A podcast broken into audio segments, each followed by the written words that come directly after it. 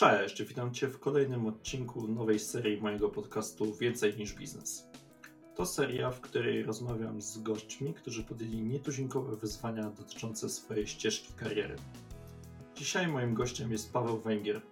Paweł jest trenerem mentalnym, ale również muzykiem. Podczas tej rozmowy rozmawiamy o tym, jaką wartość daje trening mentalny, ale również o tym, w jaki sposób Paweł spełnił swoje dziecięce marzenie, jakim było wydanie własnej solowej płyty. Zapraszam Cię do słuchania tej rozmowy. Cześć Paweł, witam Cię bardzo serdecznie. Cieszę się, że przyjąłeś moje zaproszenie do podcastu. Przedstaw się naszym słuchaczom, kim jesteś, powiedz czym się zajmujesz. Cześć Piotr, dzięki wielkie za zaproszenie. Nazywam się Paweł Węgier.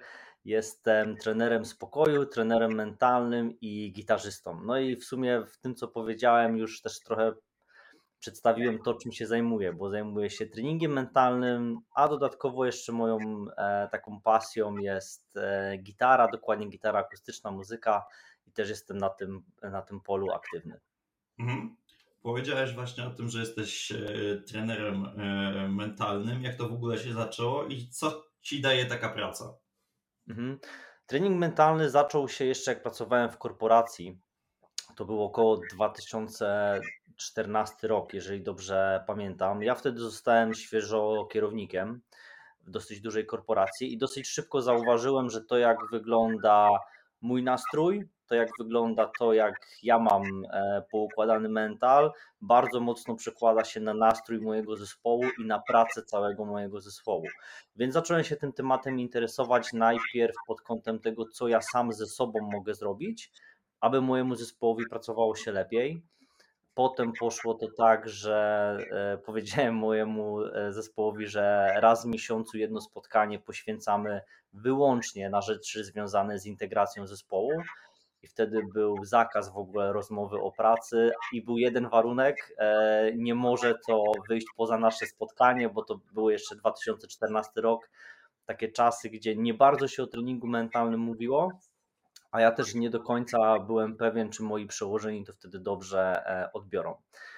No więc jedno spotkanie w tygodniu zaczęliśmy poświęcać na rzeczy związane z integracją zespołu. Potem ja robiłem dla mojego teamu jakieś warsztaty związane z treningiem mentalnym i tak dalej. Potem pojawiła się Akademia Trenerów Mentalnych i podjąłem decyzję, że zostawiam korpo i zajmuję się wyłącznie tym. A jak to wpłynęło? Właśnie powiedziałeś o tym, że ten trening mentalny w tamtych czasach nie był do końca tak akceptowany przez Twoich przełożonych i jak to wyglądało w kwestii Twojego stanowiska jako menadżer? Czy to się jakoś później przełożyło, to wszystko, co zrobiłeś? No bo powiedziałeś o tym, że zauważyłeś, że to wpływa na pracę, a te treningi mentalne jakoś się to wpłynęło na Twój dział, którym kierowałeś i czy jakby Twoi przełożeni zauważyli, że to ma sens i tak dalej, czy kompletnie jakby to było tak, a dobra, niech sobie robi. To było, że nagle wyrosły fantastyczne wyniki z tego. Okej, fajne pytanie. To było tak, że kiedy zaczęliśmy się zajmować tym treningiem mentalnym z moim zespołem, to po jakimś czasie, bo to też nie było tak, że od razu po pierwszym spotkaniu, ale po jakimś czasie wyniki mojego zespołu dosyć mocno poszły do góry, co było zauważalne jakby po stronie moich przełożonych i w tabelkach w Excelu, jak to się mówi, wszystko się zgadzało. Natomiast z mojej perspektywy, jako z perspektywy menadżera, przyszedł taki moment, kiedy mój zespół stał się z mojej strony praktycznie bezobsługowy. I moim największym zadaniem wtedy było nie przeszkadzać moim ludziom w pracy.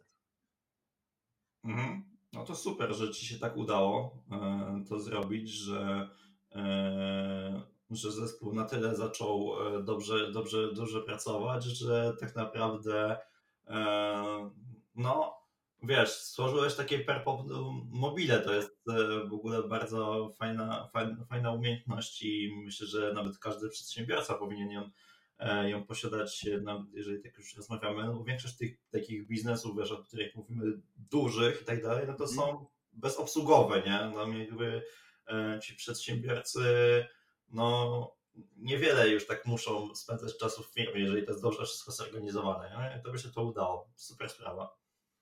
Tak, tak, dzięki. No dobra, przejdźmy do twojej takiej pasji, hobby, czyli muzyce.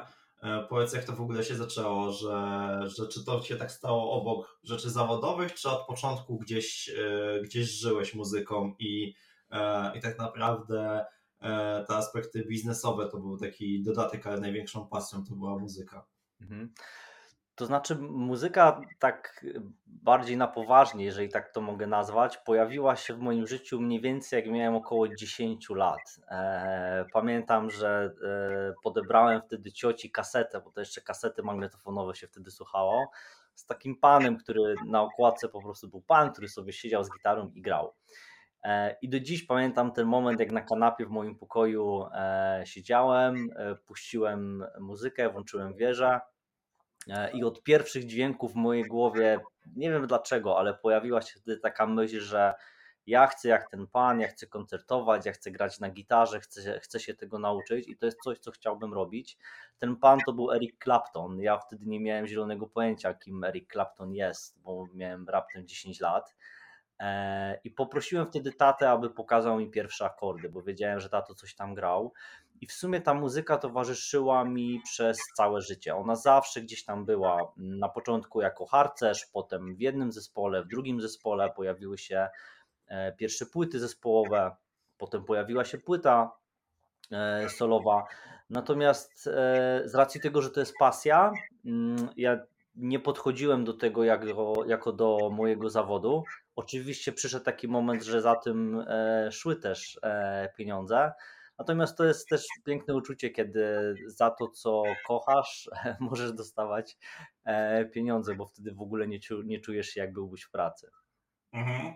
Tak, to też ktoś kiedyś powiedział, że ktoś, kto pracuje i tak naprawdę zarabia ze swojej pasji, no to nigdy nie będzie pracował. Mhm.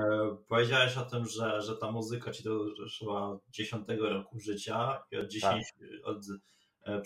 tak. od takiego dziecka miałeś zdaje się jedno marzenie, o ile dobrze pamiętam, tak. Czyli wydać własną płytę.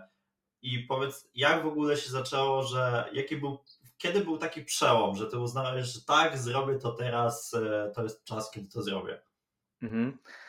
To było sporo później, ja już byłem po 30 wtedy, więc 20 lat ponad minęło od momentu. Natomiast przełomem było to, że ja przez cały ten czas mówiłem, że ja chcę tą płytę wydać, że to jest moje marzenie, że ja chcę to zrobić. Natomiast przełom nastąpił wtedy, kiedy ja po prostu podjąłem decyzję, że to zrobię. Przestałem mówić o tym, że ja bym chciał to zrobić, tylko podjąłem decyzję, że ja to w końcu zrobię.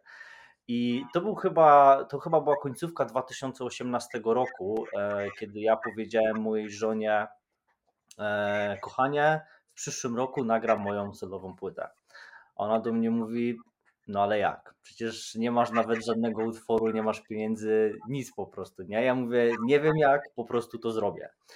No i zacząłem szukać rozwiązań, zacząłem szukać możliwości, ponieważ już grałem wtedy w zespole, zacząłem wykorzystywać kontakty, prosić innych o wsparcie, ogłosiłem zbiórkę na portalu zbiórkowym. Nie zebrałem całej kwoty, którą potrzebowałem na płytę, ale pozwoliło mi to mniej więcej 1/3 kosztów pokryć.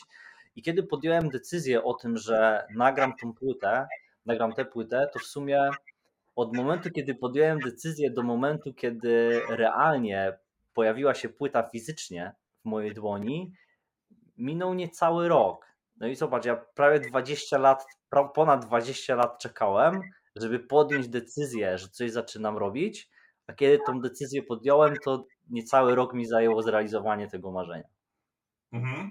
I to był taki właśnie przełom, ale też powiedziałeś o tym, tak jak twoja żona też powiedziała: Paweł, jak ty to zrobisz? Jak wyglądał ten proces tworzenia, nie? Bo wszystkim się kojarzy, że wydanie płyty to jest jakieś wielkie, studio i tak dalej.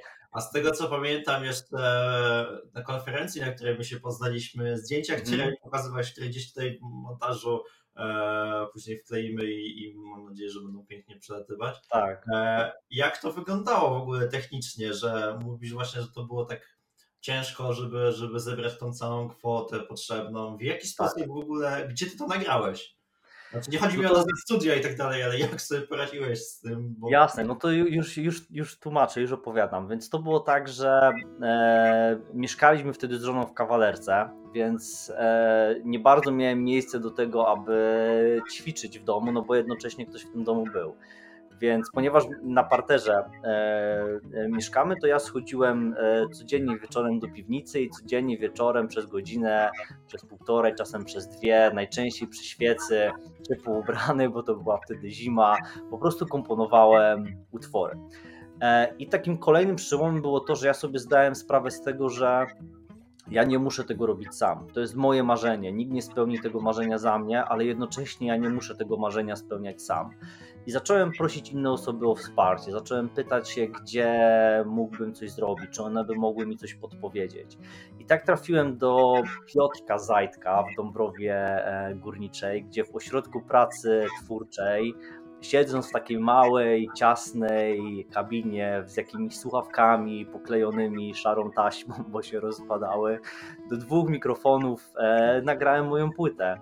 I to też, płyta jest wydana profesjonalnie, ją mogę teraz tutaj pokazać, jeżeli ktoś nas na wideo ogląda.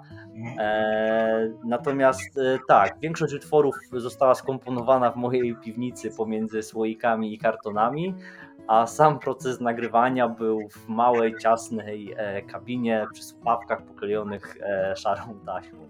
No tak to wyglądało. Mhm. A jak wyglądał już sam proces wydania? W jaki sposób w ogóle wydać własną płytę? Kiedy już wszystko nagrałeś, wszystko zostało, wiesz, w jakiś sposób tam ułożone, ta lista, no to jak wygląda proces wydania? No bo z tego co pamiętam, nawet mam twoją płytę w ogóle tutaj, też pokażę do kamery. No i na przykład jedna z rzeczy, która jest fajniejsza, to chociażby ten piękny rysunek, który mamy zaraz po otworzeniu płyty. Po drugie mamy też jeszcze jedną rzecz, że jest tutaj robimy takie lokowanie ciebie i płyty, jeżeli tak mogę powiedzieć, no to do każdej tak naprawdę tekstu mamy rysunek, nie? Do każdej piosenki, nie? Summer Walk tak wygląda. Tak. Jak to w ogóle wyglądało i kto ci zrobił te rysunki tak pięknie w ogóle? No to też jest jakby kolejna historia. Ja w ogóle myślałem, że jak nagram utwory, to już będzie z górki. No okazało się, że cały proces w ogóle wydania tej płyty, stworzenia projektu graficznego i tak dalej, to mi tak naprawdę zajęło o wiele więcej czasu niż skomponowanie utworów i nagranie ich.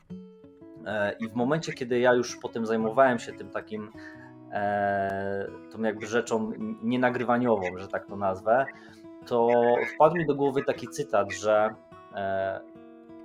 sztuka to sposób, w jaki dekorujemy przestrzeń, a muzyka to sposób, w jaki dekorujemy czas. I zwróciłem się wtedy do takiej mojej dobrej duszy z Łodzi, do Emilii Pietroń, do Emilii Jakubowskiej, z prośbą, aby narysowała ilustrację do każdego z tych utworów. Ja wtedy powiedziałem jej tak, mówię, Emi, słuchaj, ja ci wyślę te utwory bez tytułów, bez w ogóle żadnych informacji, jaka była intencja z mojej strony, aby ten utwór powstał, bo to są utwory instrumentalne, to też warto powiedzieć. I mówię, i narysuj do tych utworów to, co czujesz. Ja w żaden sposób nie będę w to ingerował.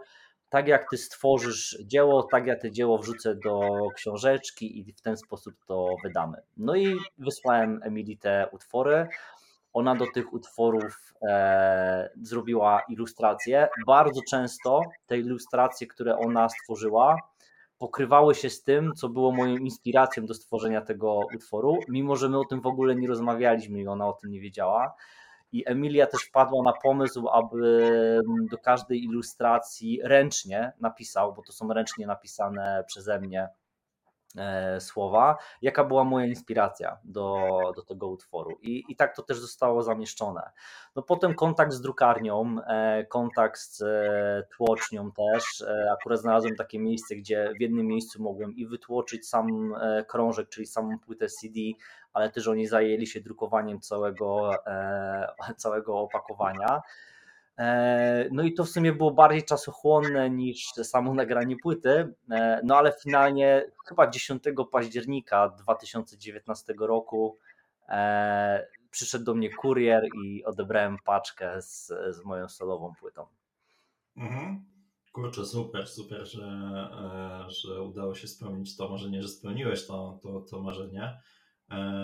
I właśnie takie twoje spełnienie muzyczne, to wydanie tej płyty, a czy zastanawiałeś się nad kolejnymi płytami może? Czy będziesz wydawał kolejne? Tak, zastanawiałem się.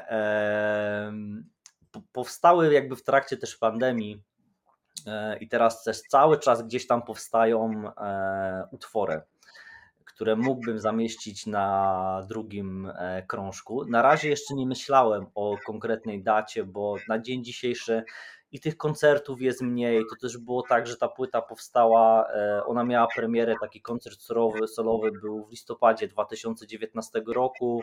Zagrałem raptem może parę koncertów i został ogłoszony lockdown, więc nie bardzo też miałem okazji, żeby tę płytę promować, na przykład koncertowo.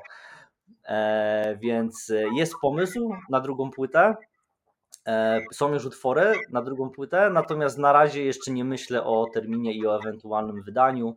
Jeżeli coś takiego się będzie działo, to myślę, że może to być końcówka 2022 lub początek 2023 roku.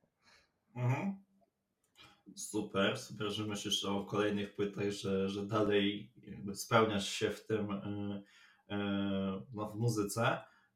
A w jaki sposób, no bo powiedziałeś o tym, o lockdownie, w jaki sposób obecnie realizujesz tą pasję w tym trudnym czasie, no bo w tej chwili trochę lockdownu nie mamy, ale no, koncertujesz, czy jakby ludzie się nie obawiają, jak to wygląda w ogóle w tej chwili, czy dalej? Jasne.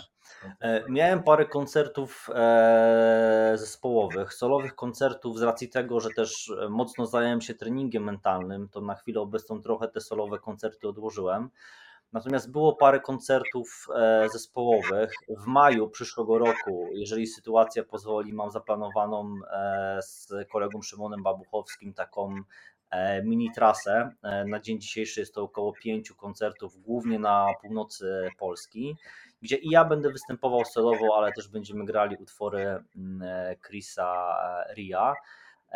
Natomiast jeżeli chodzi o koncerty, bywa z tym różnie, ale jeżeli już te koncerty są, to ludzie bardzo chętnie na te koncerty przychodzą. I pamiętam pierwszy koncert po tym całym lockdownie, kiedy mogliśmy z zespołem wyjść na scenę. To była sala koncertowa tutaj w Siemianowicach Śląskich, gdzie ja obecnie mieszkam. Spodziewaliśmy się z zespołem, że przyjdą głównie nasi znajomi,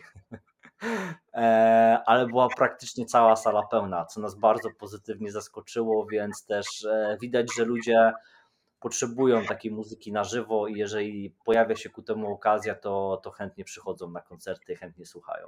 Mhm. Czyli nie miałeś takiej sytuacji jak to w tym dowcipie, że spotyka się dwóch muzyków i jeden mówi do drugiego: cześć, kupiłem twoją płytę, a drugi mówi: a, to ty.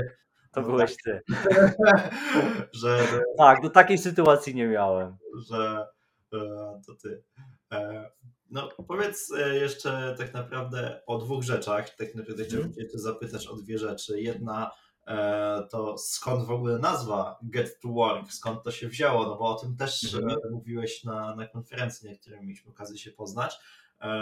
Powiedz w ogóle skąd taki zamysł, żeby tak nazwać tą płytę i skąd to się wzięło.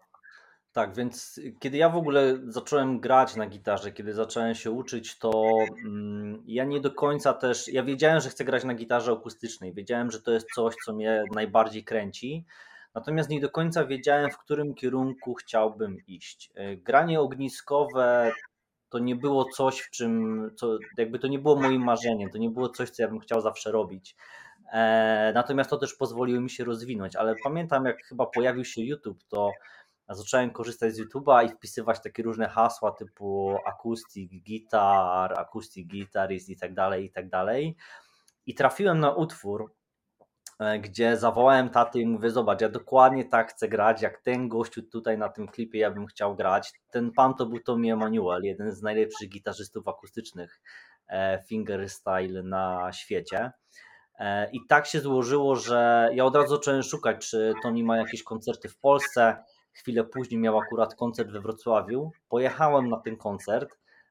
Udało się, zorganizowałem to tak, że dostałem się na takie indywidualne spotkanie z nim przed koncertem, bo był ogłoszony konkurs, byłem jednym z laureatów i pamiętam, jak stałem w takiej sali, też w piwnicy w ogóle, to ciekawe, że ta piwnica gdzieś tam pojawia się w tych moich historiach, to było w piwnicy sali koncertowej, ja stałem i pamiętam, że nagle za moich pleców wyszedł Tommy i mówi hi, I am Tommy, how are you? I ja pamiętam, byłem w takim szoku, że kurczę, mój idol gitarowy, a tu mogę z nim porozmawiać, wyciągnąć rękę.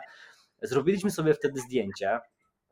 Parę lat później Tommy miał ponownie koncert w Polsce, ja pojechałem na ten koncert, wziąłem te zdjęcie i mówię do niego, zobacz, to jesteśmy my, kiedy ty ostatni raz byłeś w Polsce, czy mógłbyś dać mi jakąś radę, którą uważasz, że będzie dla mnie dobra jako dla gitarzysty i pozwoli mi się rozwijać.